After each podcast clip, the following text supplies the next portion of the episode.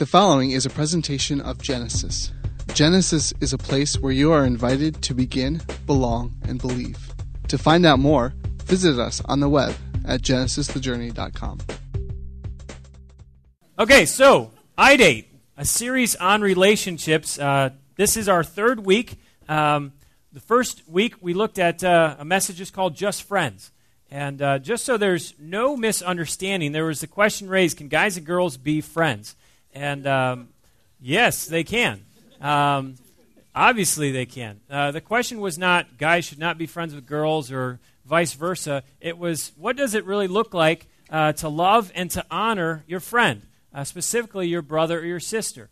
And uh, one of the things that I said, and I, will say it again uh, if you know uh, what makes it weird for girls and guys hanging out, developing friendships, is if you're a guy and you know that a girl has feelings for you and likes you, and uh, her heart at some level uh, is tied into you, tied into yours, uh, the most, and yours is not, it's not reciprocated, uh, well, it's not loving and honoring to her to be spending time with her, because the more time you spend with her, um, the more her heart is getting engaged in yours. So it's wrong, it's mean uh, to do that to a girl. So, yeah, that's where girls and guys can't be friends because it's not loving and honoring to her. And girls, the same thing. If you know that a guy likes you, uh, but yet you're just spending time kind of doing the leading on thing, flirting thing, uh, that's, that's just mean, especially if you know you have no feelings for that guy. Um, so, guys and girls can be friends, but it's in the context of loving one another and honoring one another. Uh, last week, we talked about uh, dating, not dating, and then dating again. And as you all learned, Kyla had relationship issues in our dating, and we've been. I love you.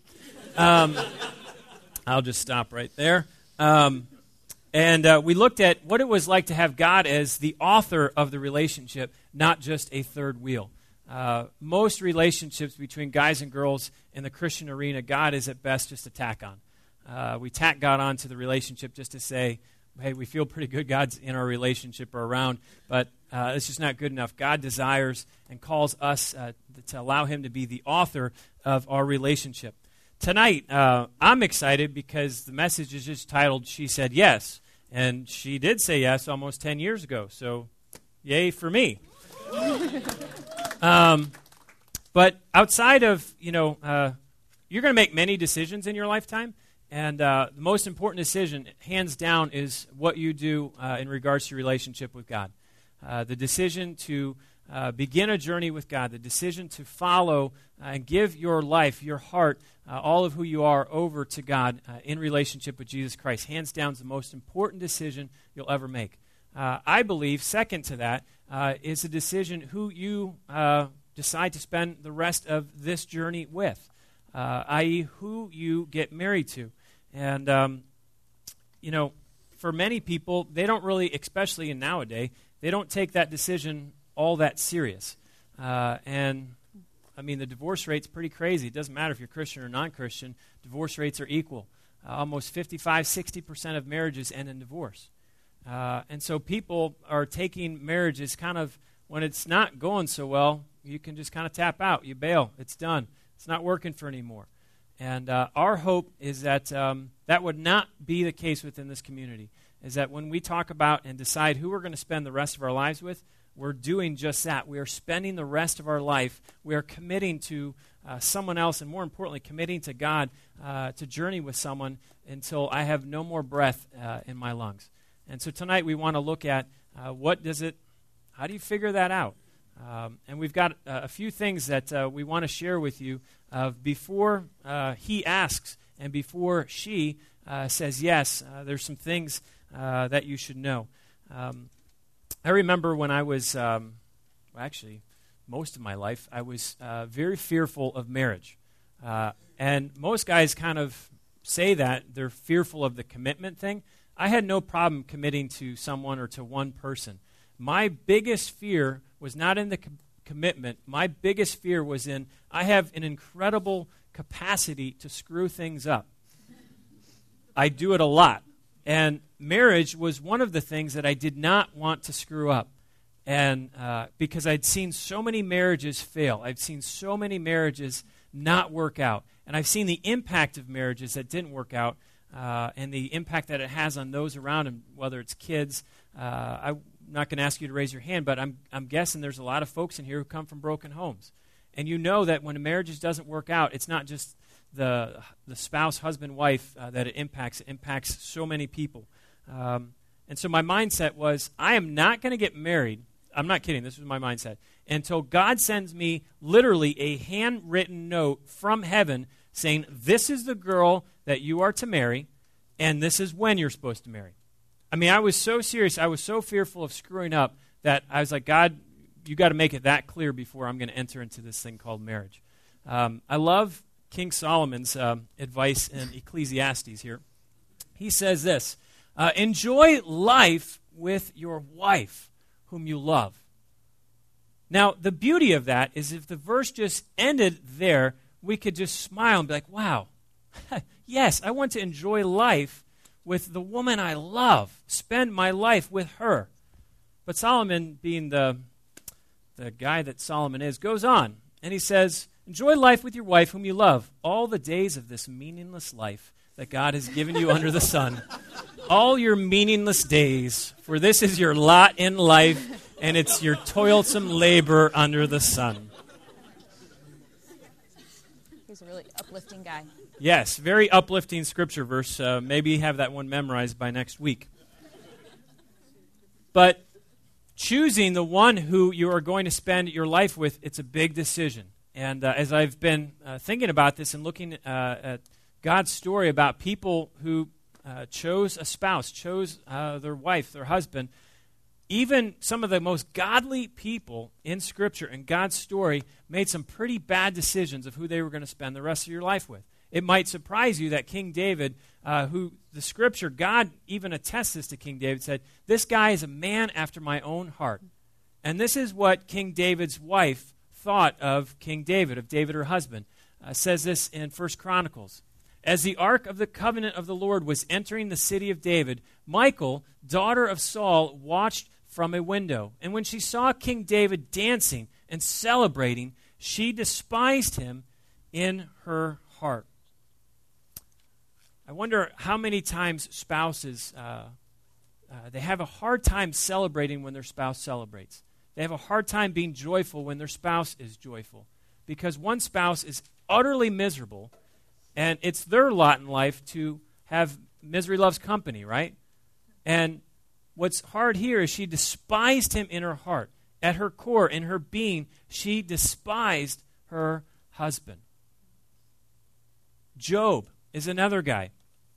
Job, in uh, the book uh, of Job, is described as a guy who was righteous, who was blameless, as a guy who walked with God, was in great relationship with God. And this is his wife in the book of Job. It says this His wife said to him, Are you still holding on to your integrity? Curse God and die. That's his wife's counsel to him. Now, I'm not going to get into the whole story of Job, but uh, his world was literally turned upside down. I mean, it was awful. And his wife comes up to him in his moment of need and rather than praying for him, encouraging him, uh, I don't know, just smiling at him, she says, just curse God and why don't you die too? I mean, this is Job. He was a godly guy. What was Job thinking about this woman? Did what happened? You know, if you know the story of Job, people always like his his buddies, the book of Job, he's got three friends who are always accused of giving some really poor advice. Well, their advice looks like gospel, looks like great advice compared to the advice that his, his wife uh, passes along uh, to him. So, you know, and her advice, I don't know if you can tell in that, um, his wife did not love God. His wife did not even love him. Her message, curse God. Her message to him, and you should die too. And I just wonder how many marriages are out there right now uh, where there's someone in the relationship who just does not love God. And because they do not love God, they don't have a capacity uh, to love uh, their spouse. Um, so, one of the questions I, we've been saying um, all along, and uh, that I'll raise again tonight, um, is this: before you even consider uh, really dating, but obviously engagement and marriage, is is that spouse are they married to Christ? Are they married to God first? Meaning their heart is uh, God's alone. That's your first. That's that's the question that you have to answer. Uh, I don't believe David in his relationship with um, uh, Michal could say that. I don't believe Job in his relationship with his wife could probably say that. And these are godly people who did not make godly decisions. Our hope for you guys tonight as this community is that we would turn, uh, start to make some godly decisions um, about the one we're going to spend uh, the rest of our life with. Uh, a question if um, I sent you guys earlier this week, if you get uh, the Genesis Weekly, is uh, how do I know if she's the one? And um, man, I was so annoyed and so put off by uh, people who were married because they gave me the t- most awful, discouraging advice. I would come to someone and say, How do you know that she was the one? And they'd always look at me with these goofy eyes, be like, oh, You'll just know. and I was like, No, I don't. I've been dating her for five years, and I wouldn't ask you if I didn't know.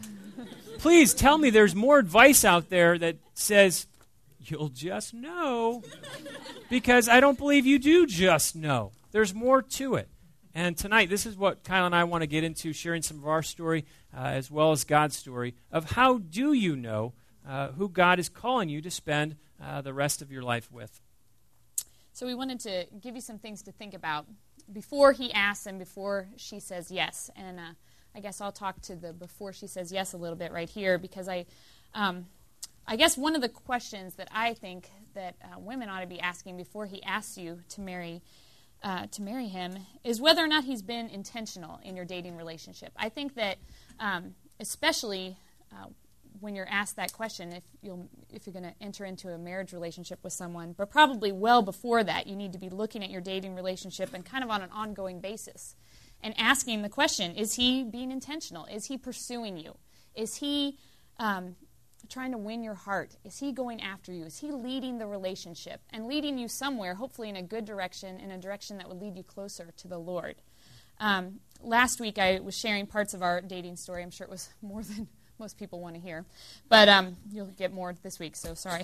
but um, one of the big things that we talked about last week was just being intentional in dating. And um, so this week's message is talking about, it's called She Says Yes. She said yes. And it's referring to, you know, you in a proposal. yes, right? I do. Yeah. Okay. It's referring to, you know, the marriage proposal. I said yes to that. But actually, I said yes even earlier to that to another question that Michael had asked me. Um, you know, our, our first attempt at dating, um, when we were in college was not intentional. It was directionless, it was purposeless, but our second attempt um, was intentional. I had um, been overseas for a couple of years, and during that time, Michael and I were broken up. I was um, doing some missions work overseas, and I had only been back in the States for a few weeks, and we had been talking on the phone a little bit, and um, Michael's dad was uh, in charge of setting up a Promise Keepers conference in Cincinnati, so this huge conference, and they needed some volunteers. So Michael had called and asked if I would come down to Cincinnati to his parents' house and help volunteer with this uh, Promise Keepers conference. So this is, I think, one of the first times that we saw each other after we'd had this two-year period of being broken up. And um, so I went down and worked, the, helped volunteer with the conference, and we had a good weekend together. And it was obvious, you know, after just moments together, really, that we still cared about each other a lot, that we still you know, I knew all along that I still liked him, but um, but that there was still something there. We were nothing at this point. We were just friends for real. Um, but I was pretty guarded. I um, during the time that we had been broken up, God had taught me a lot about what a God honoring relationship, dating relationship ought to look like. And I was really afraid of us just falling back into old habits and old patterns. And so, um, I don't know, I felt like I was really guarded. I was really um, I wanted to keep my guard up. I didn't want to let us fall into some relationship that was just going to be purposeless, directionless, one where I didn't know how he felt about me, where I was wondering all the time where, what he was thinking and where he was going. Um, so one night after the conference was over, we went out to dinner. Michael and I went out to dinner, and of course, um, a few minutes into dinner, we got into a fight. And we drove home. I don't even remember now what the fight was over, but we drove back to his parents' house, in pretty much silence the whole way. And so we get back to the house, and I'm just going to storm off to my to the room I was staying in, and I had lots. I was going to journal and. t- Why do I even like this guy? And you know, I'm getting all mad. It wasn't Well- the curse God, but it was the die part of it that she was Um, but we get back, and Michael realizes he's forgotten his shoes. Okay, we, I don't know how this happens. How some why, who who takes off their shoes at a restaurant, walks out to the car with no shoes on, drives home for 20 minutes, and then realizes they don't have their shoes. I don't know.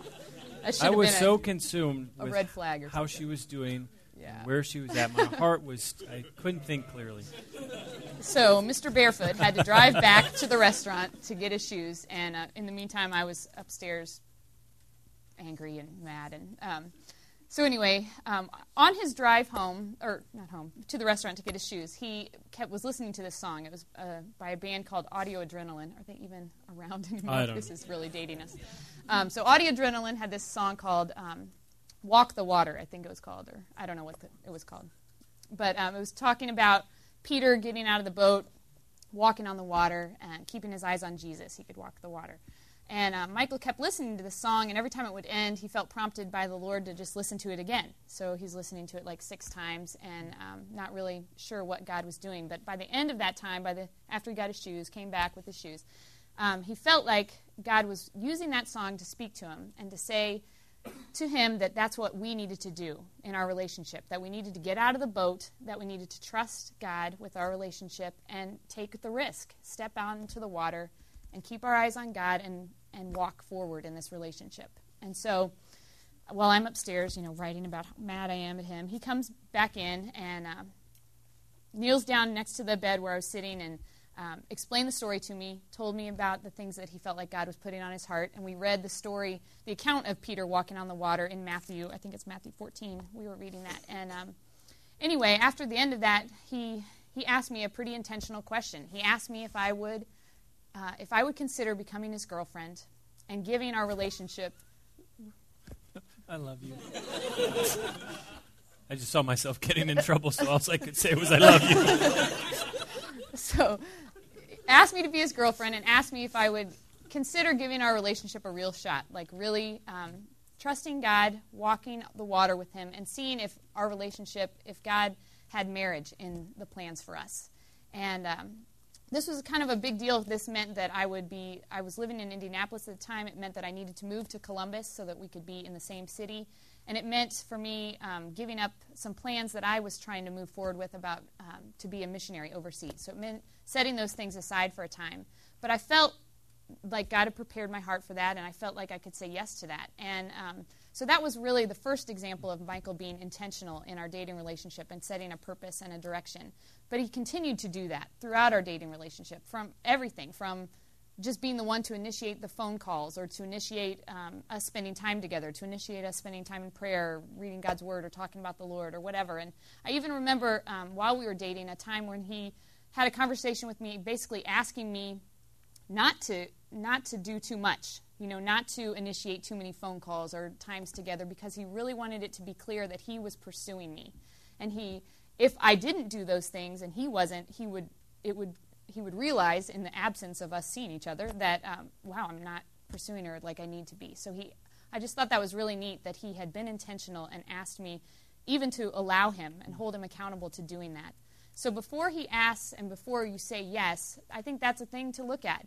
Is he being intentional? Is he pursuing you? Because i when we were when we finally did get engaged michael had been intentional in our dating relationship and i knew that that's what i could expect from him in our engagement and in our marriage together.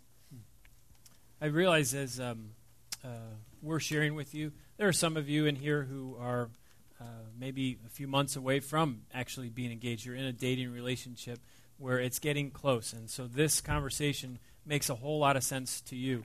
Uh, and then there's some of you who might be thinking, wow, um, I, that's 10 years down the road. Um, you know, maybe even longer. I have no idea.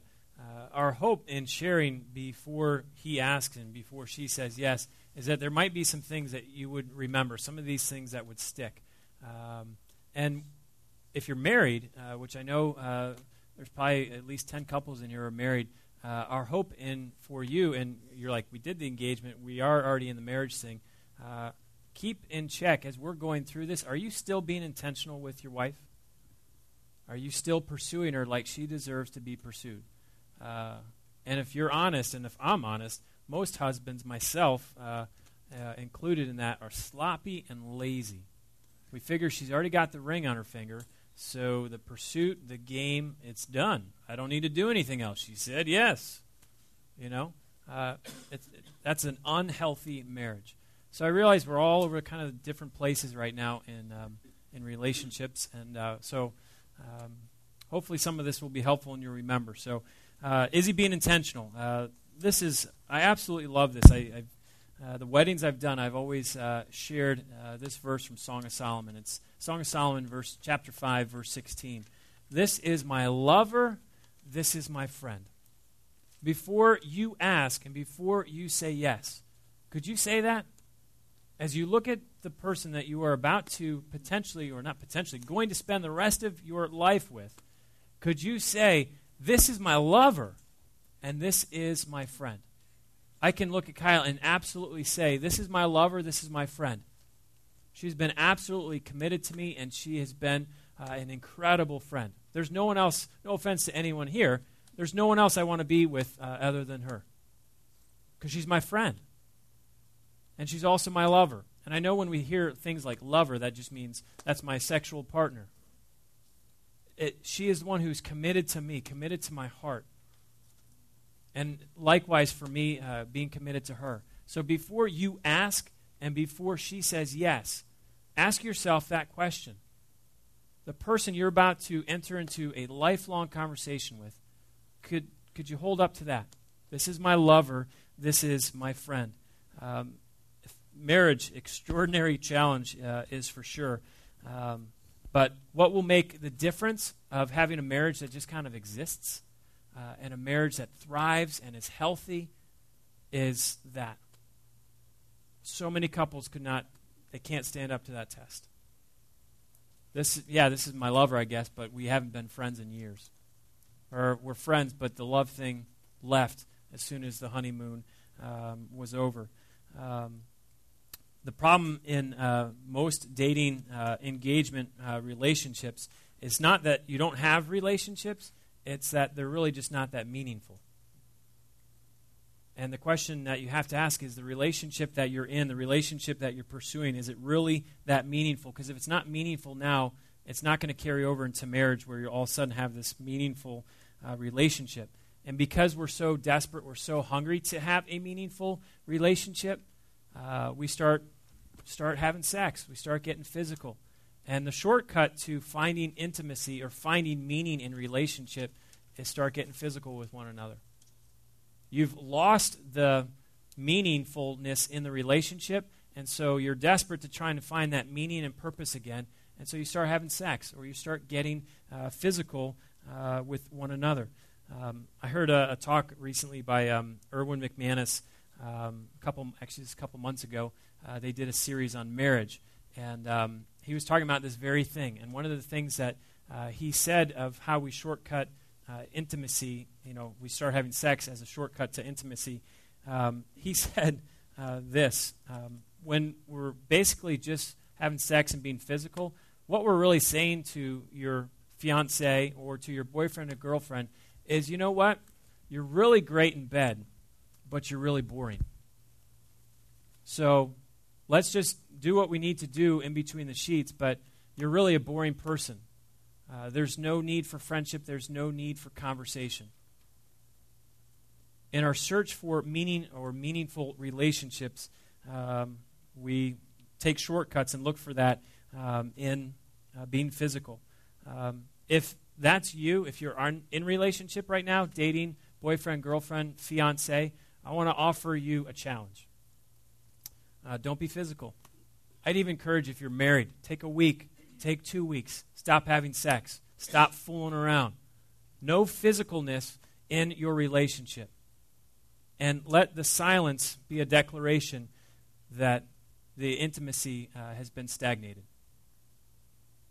When you are stopped being physical and you realize, you know what, we don't really have much to talk about. I remember when uh, made the worst decision uh, in our dating, this was our bad dating relationship, is when I started engaging and being physical with Kyla. As soon as I allowed sexual sin into our relationship, I ruined the relationship because the relationship became about fooling around, uh, and it, there was no meaningfulness in our relationship anymore. We used to enjoy some of the most amazing conversations. We were talking about dreams, and you know, uh, it was amazing conversations. But when we started fooling around, and I was the one who initiated that, um, uh, we lost that. We lost that intimacy through friendship. Before you ask, and before she says yes, uh, Song of Solomon, please remember that. Is this person my lover, but is it also my friend?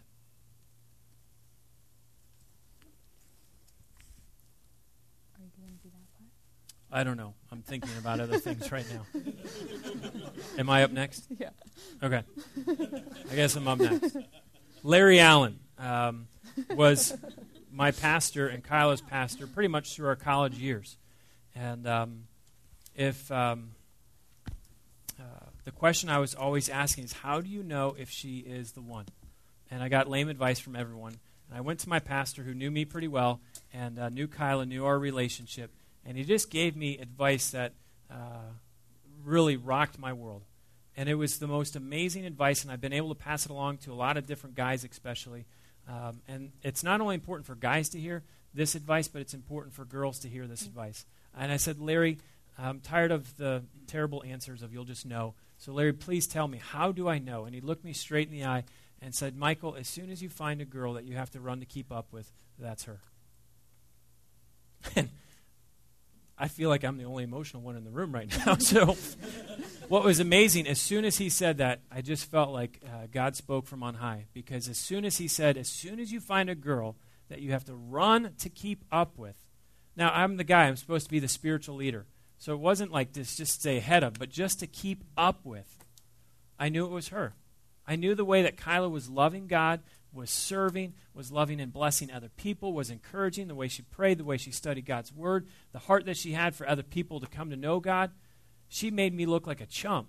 And I knew if I was going to have any chance um, to keep up with her spiritually, I was going to have to sprint really hard.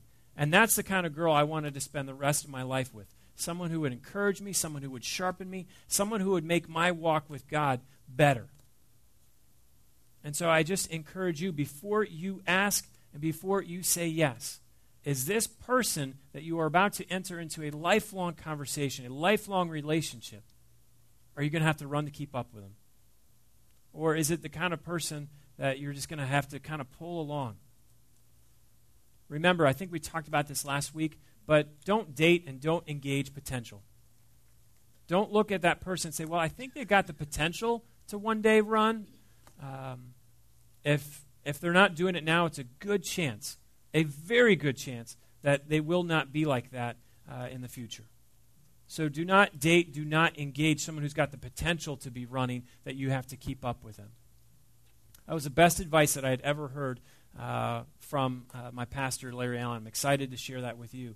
Uh, another pastor, Tommy Nelson, uh, said it like this you know, because you might be wondering, where are all the girls that I'm having to run to keep up with?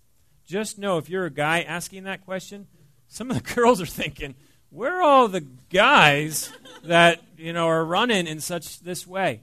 And uh, Tommy Nelson passed along uh, this advice, and he said this.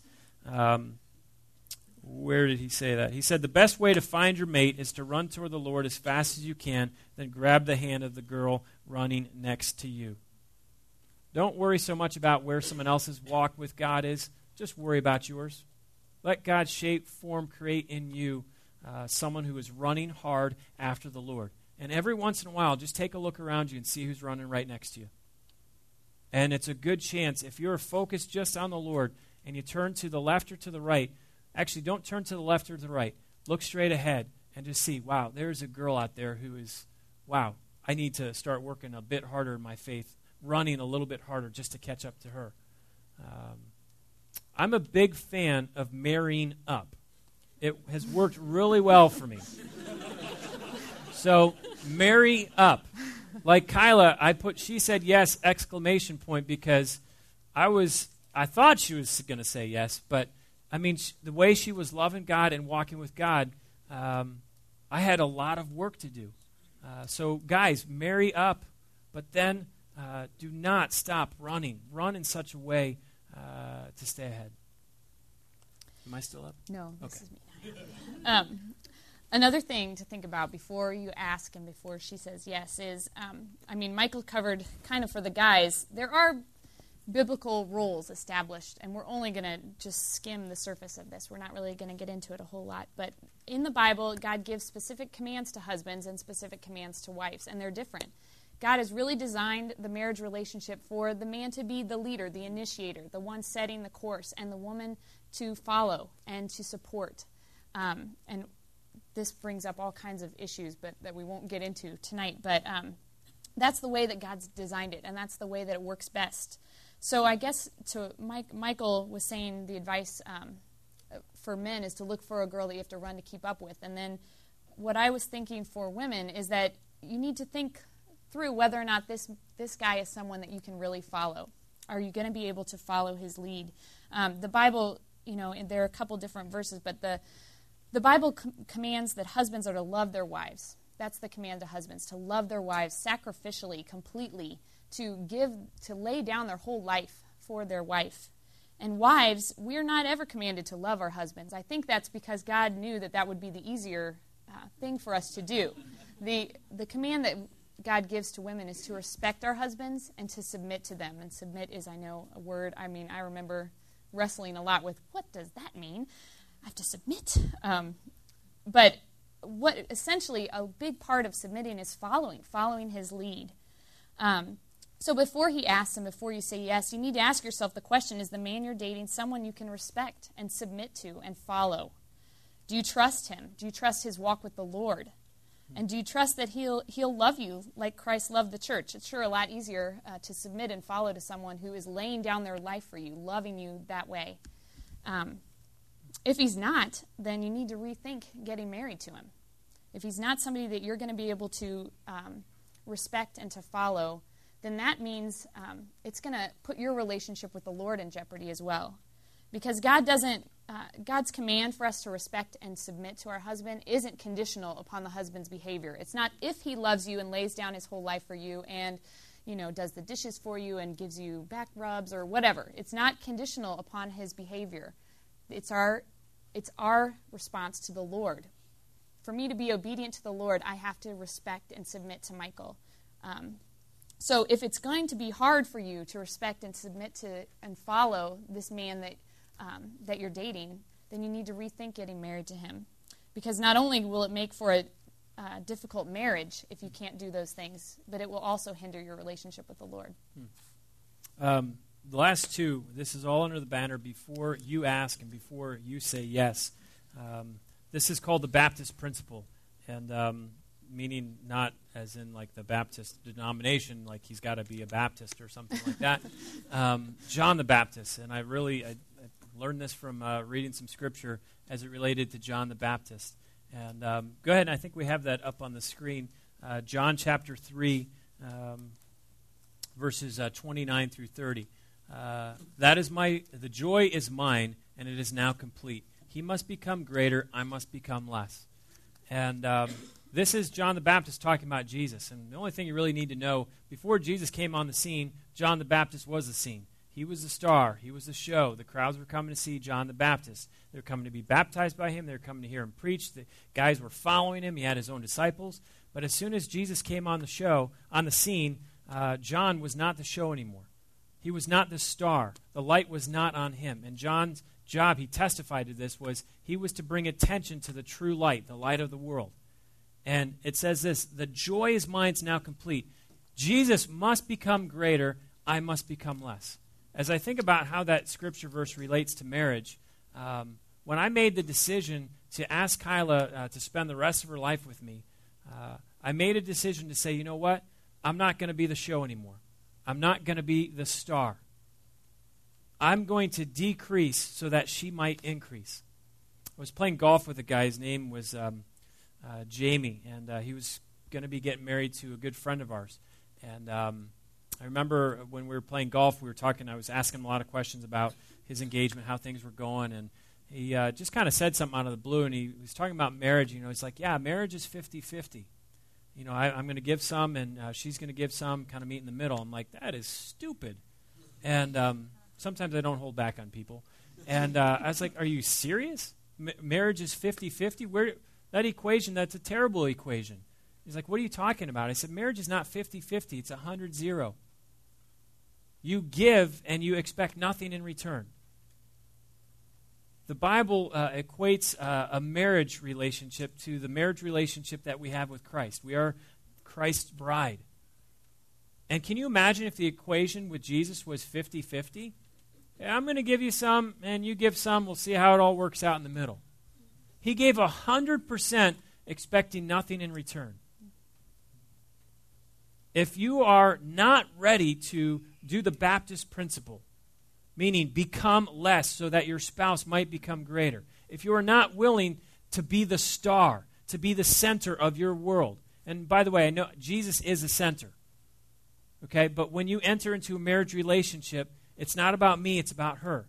And what's amazing is if she is uh, going to that same, uh, adhering to that same principle, what an amazing, healthy marriage relationship that's going to look like when both people, both spouses have 100% and zero in return, that's an amazing marriage. So please remember the Baptist principle. If you are not ready to step aside and not be the star, not be the center, don't ask. And don't say yes to a person you know who is not willing to adhere to the Baptist principle. The second, uh, the, I don't even know what number one, but uh, the last one that we're going to cover in this uh, section of um, you know, before he asks and before you say yes, uh, is a pretty simple question. Do you hate sin? Now, you might wonder, what on earth does that have to do with marriage? Well, I had no idea what sin had to do with marriage until I got married. I knew that my sin impacted my relationship with God, and I knew at some level sin had, you know, my sin had impact on other people. But man, I had no idea until I got married how much my sin impacted her. First year of our marriage, we've been married now almost 10 years, was awful. Uh, it was hard. Maybe awful was a bit too strong right there, honey. I'm sorry. it was challenging. It was definitely challenging. But as I look back, it was a lot of it was my sin. I was not, you know, I was not doing the John the Baptist principle. I was still selfish and self-centered. It was about me. And when I was making decisions, uh, sinful decisions, being disobedient to God and what God had for me, man, my sin was killing her. And so, by the way, we should hate sin anyways. But I was uh, reading in James, this is James chapter 1, it says this When tempted, no one should say, God is tempting me, for God cannot be tempted by evil, nor does he tempt anyone.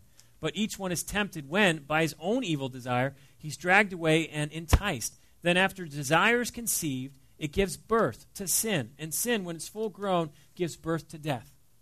I realize that there's some of us who are just pregnant with sin and we don't really care. We have sin in our life, but it's really not that big of a deal. Just know it is a big deal because it's a big deal to God.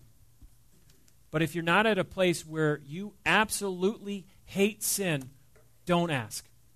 And if you're at a place where you know that person does not hate sin, yourself included, don't say yes. That was a tough lesson we learned in our first uh, few years of marriage. And we're still working through that. Sin impacts your spouse in an incredible, uh, incredible way.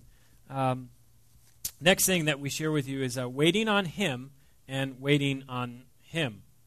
Does that make sense? So, waiting on God and then girls waiting on Him. Because some of you girls might be in relationships with guys. It's been like, okay, seriously, when is, when's the ring coming? Okay, maybe no one else is in that relationship, but I, um, I, I don't know the year on this, but uh, I went to spring. I was uh, in Daytona in 1996. I went with a few buddies um, to uh, to Daytona t- for spring break, and uh, I remember one night walking on the beach by myself, and I was just praying. I'd been dating Kyla for a few years, and one of the things that I committed was I was not going to tell a girl that I loved her uh, until the next question that came out of my or the next phrase that came out of my mouth was, "Will you marry me?" I was so tired of being, you know, around people like, I love you, I love you. I'm like, oh, no, you don't, no, you don't. Um, and I was like, I don't want to be that person. And so for five plus years, she never heard me say, I love you. Now, some of you girls might be like, why did you stick with him?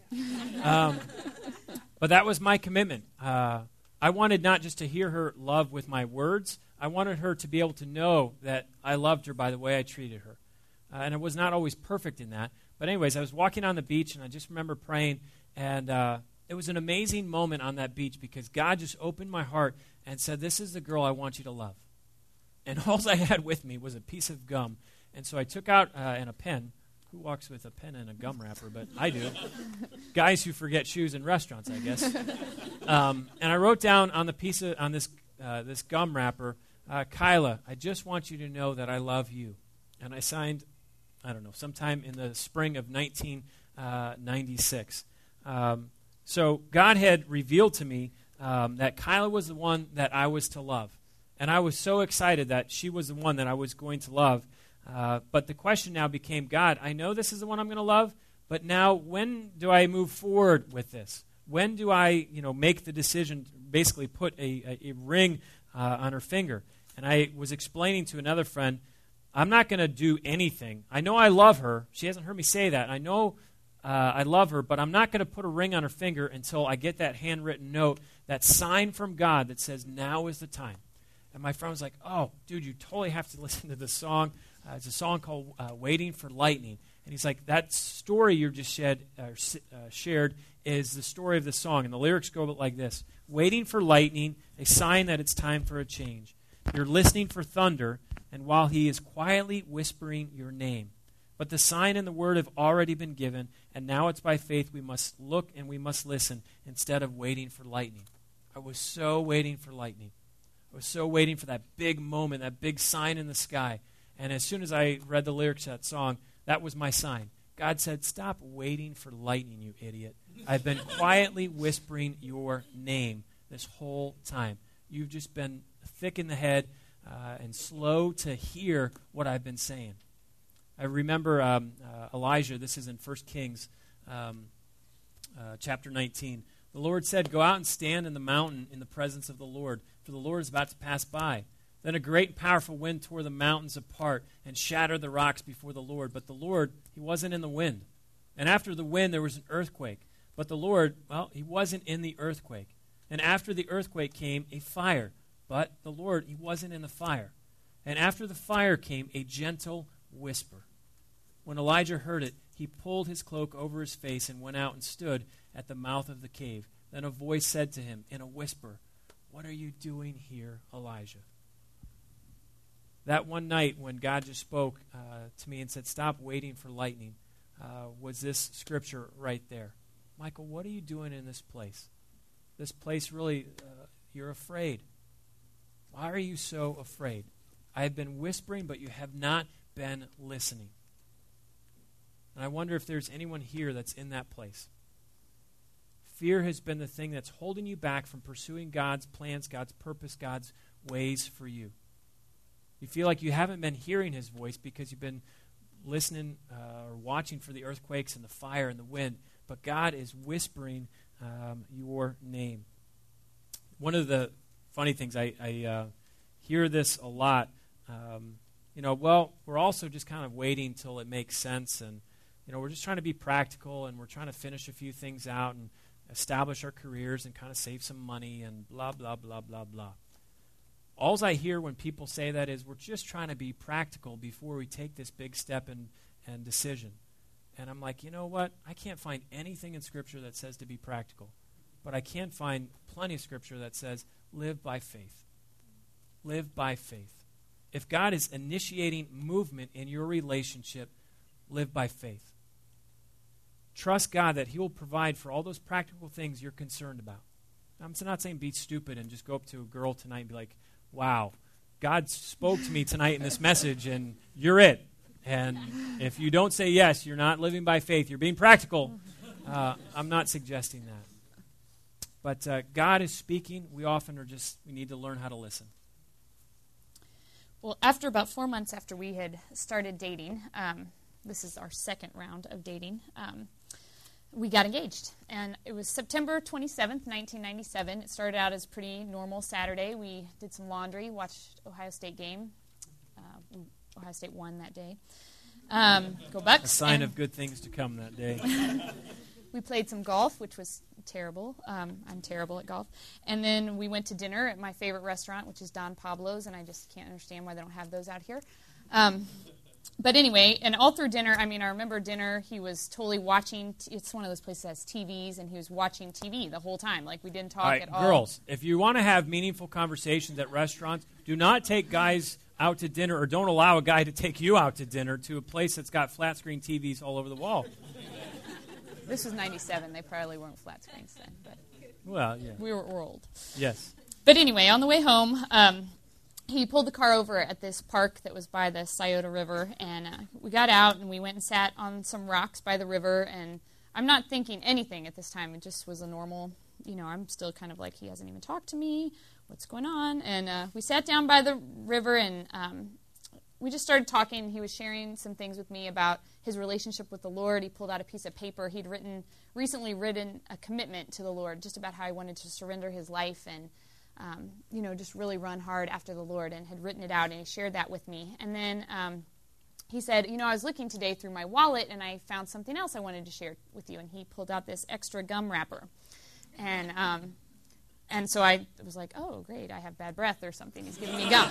and so I noticed that there's nothing in It's perfectly put together, but there's nothing in it. So I take it out and I open it and I see the date, you know, that he was referring to before, which was a year before, April of, um, well, almost a year, whatever. April of 96. This is September when we were getting engaged. And uh, so at, during that time, we were broken up when he had written that note on the beach. And so I open it and it says, um, Kyla, I just wanted you to know that I love you. And I'm reading these words because, as he said, he had never said, I love you. Um, I knew he cared for me. He'd even invented this, we'd even invented this little word. It was So our the- word not to be made public. So I knew he low-viked me. That was the word. But I'm reading, I read on this that he, it says he loves me. And I was like, oh my goodness, is that, I mean, I've never even seen him write those words. So I was freaking out. I'm starting to cry. And I thought, wow, this is the big, this is why we're here at the river. This is the big thing. He's telling me he loves me. This is amazing. And I'm, as I look up from crying, he's down on his knee with a ring box. And um, I'm like, I think my words were like, are you serious? Like, I, I don't think I responded the best. It talk, caught me off guard. So anyway, he, I'm watching him, and he's telling me, saying out loud that he loves me, and it was like one of those, you know, like kung fu movies where the people's mouth move and the words don't go at the same. It just was so weird to see him telling me that he loved me, and I was so I'm crying, and he asked me to marry him. I'm, yes, of course, I'm crying. We're crying. It was great. We get back in the car, and there's cards from both sets of parents. Um, the, earlier in the week, Michael had driven over to Indianapolis and asked my dad um, for and my mom too for their blessing on our marriage, and um, so they, you know, both sets of parents had cards for us and stuff, and it was great. And um, uh, then he tells me that he's already picked out a date, that it was uh, February 14th. So this is the end of September. So I'm like, four and a half months to plan a wedding. Like I'm starting to get nervous, but February 14th, that's Valentine's Day. That's cute. That's great. Then he tells me he p- picked out a church too. And uh, guys, I don't recommend doing either of those two things. um, you have to understand something about girls that most girls have been planning their wedding since they were like age eight. If you ask my daughter Riley, who's two, who she's going to marry, she'll tell you it's Jason Bonham. But um, so you don't usually start out the, by planning things for her. That's just a word. But it did work out well. The church he chose was beautiful, and the date, you know, Valentine's Day, he we can never forget our engagement. So, so that began our whirlwind engagement, which was very quick. Um, but we, you know, we spent the uh, the next day. We spent the whole day together. We went to church and you know told everyone the story. Everyone who was listening or not, I don't know. I just kept telling the story and showing people my ring and all that. And we came home that night. Uh, he was dropping me off at my house, and I ran inside. I had something I needed to give him, and. Uh, um, a couple of years, well, several years earlier, I'd been to Rome, I, Rome, Italy. You know, Rome, that Rome, not like there's a Rome, Ohio. It wasn't that one. And um, I went to Rome and went to the Trevi Fountain. I don't know if anybody's ever heard of Trevi Fountain. Oh, the Trevi Fountain. And um, there's a legend with Trevi Fountain that if you make a wish, throw a coin over your shoulder, you make a wish at Trevi Fountain, two things will happen. One is that um, you will return to Rome again someday, and the second one is that your um, wish will come true. So Um, that was my freshman year in college, the first time I was there. And the second time I ended up in Rome totally unexpectedly was um, right before I'd come back from Albania, so while Michael and I were broken up. And so I bought this postcard while I was there, and I wrote this to Michael in uh, March of 97. And it says, Michael, this is my second time in Rome and my second time to visit the Trevi Fountain. Supposedly, if you stand by the fountain, throw a coin over your shoulder, and make a wish before it hits the water, it'll come true. Well, the first time was in the summer of 92, before I was a Christian, and I wished that you and I would be together forever. Yesterday, I stood at the Trevi Fountain without having that wish realized, but once again I threw a coin over my shoulder, but this time I made a prayer that if it be God's will that we could be together. At this moment, it seems uncertain and maybe even unlikely since I feel God calling me to overseas missions and he'd just taken a job at a church in Ohio. Um, but if you ever read this card, I'll know my wish and my prayer had come true. And so I gave him that um, that night, and I just share that part with you because I think it's a cool story. And the thing I think is cool is that look, that's us when we got engaged. Um, you think his hair was long then. We have more pictures of that.